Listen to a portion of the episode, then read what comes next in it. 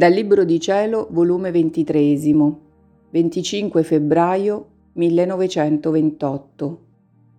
Come il volere divino sta come centro di vita in mezzo alle creature. Come il palpito è il re della natura e il pensiero è il re dell'anima. Il mio volo nel fiat divino è continuo. Mi sembra che Gesù, le sue comunicazioni, tutto è finito molto più che non sono in mio potere. Se il buon Gesù non si benigna di dirmi altro, io resto sempre la piccola ignorantella, perché senza di lui non so inoltrarmi, né sono capace né di concepire né di dire una sola H di più.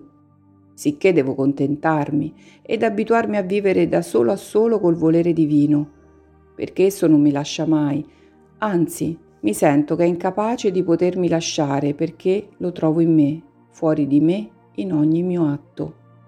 Con l'immensità della sua luce si presta a dare vita all'atto mio, non c'è punto dove non lo trovo, anzi non c'è punto né spazio né in cielo né in terra dove non primeggia la sua vita, la sua luce, in atto di darsi alla creatura. Sicché mi trovo che la volontà divina non può lasciarmi ed io neppure posso separarmi da essa. Siamo inseparabili. Non mi fa le scappatine che mi fa Gesù, Anzi, se non la prendo come atto primo degli atti miei, essa resta dolente e si lamenta che nell'atto mio non ha primeggiato l'atto suo, la sua luce, la sua vita. O volontà divina, quanto sei adorabile, amabile ed insuperabile. Quanto più sto, più ti comprendo e ti amo.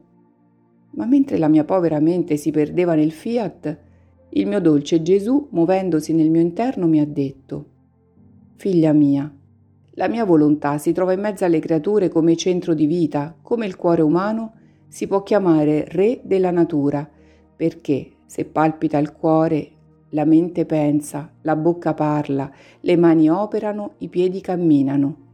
Se non palpita il cuore, tutto di un colpo finisce tutto, perché manca il re alla povera natura. Quindi manca chi regge e dà vita al pensiero, alla parola e a tutto ciò che può fare la creatura come re dell'anima il pensiero, la sede, il trono dove svolge l'anima la sua attività, la sua vita, il suo regime. Ora, se la natura umana volesse soffocare il palpito del cuore, farne a meno del suo re per parlare, pensare d'altro, che cosa succederebbe? Essa stessa darebbe morte a tutti gli atti suoi, sicché sarebbe suicida di se stessa.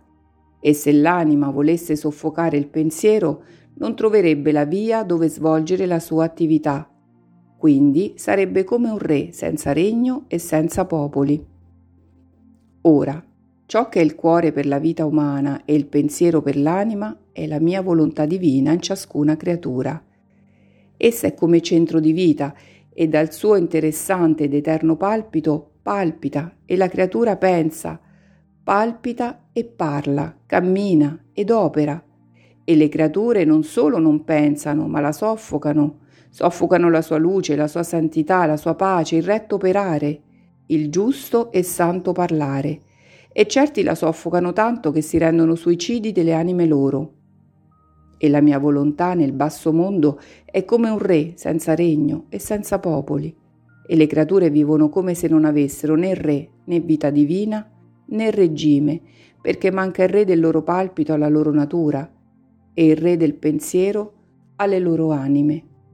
E siccome per la sua immensità coinvolge tutto e tutti, è costretta a vivere come soffocata in se stessa, perché manca chi riceve la sua vita, la sua attitudine, il suo regime. Ma essa vuole formare il suo regno sulla terra, vuole avere il suo popolo eletto e fedele, e perciò, ad onta che sta in mezzo alle creature, Vive sconosciuta e soffocata, ma non si arresta, non parte per le sue regioni celesti, ma persiste a starci in mezzo a loro per farsi conoscere. Vorrebbe far sapere a tutti il bene che vuole fare, le sue leggi celesti, il suo amore insuperabile, il suo palpito che palpita luce, santità, amore, doni, pace, felicità e tali vuole i figli del regno suo. Perciò la sua vita in te, le sue conoscenze, affinché tu faccia conoscere che significa la volontà divina. Ed io godo e mi sto nascosto nella mia stessa volontà, per darle tutto il campo e lo svolgimento della sua vita in te.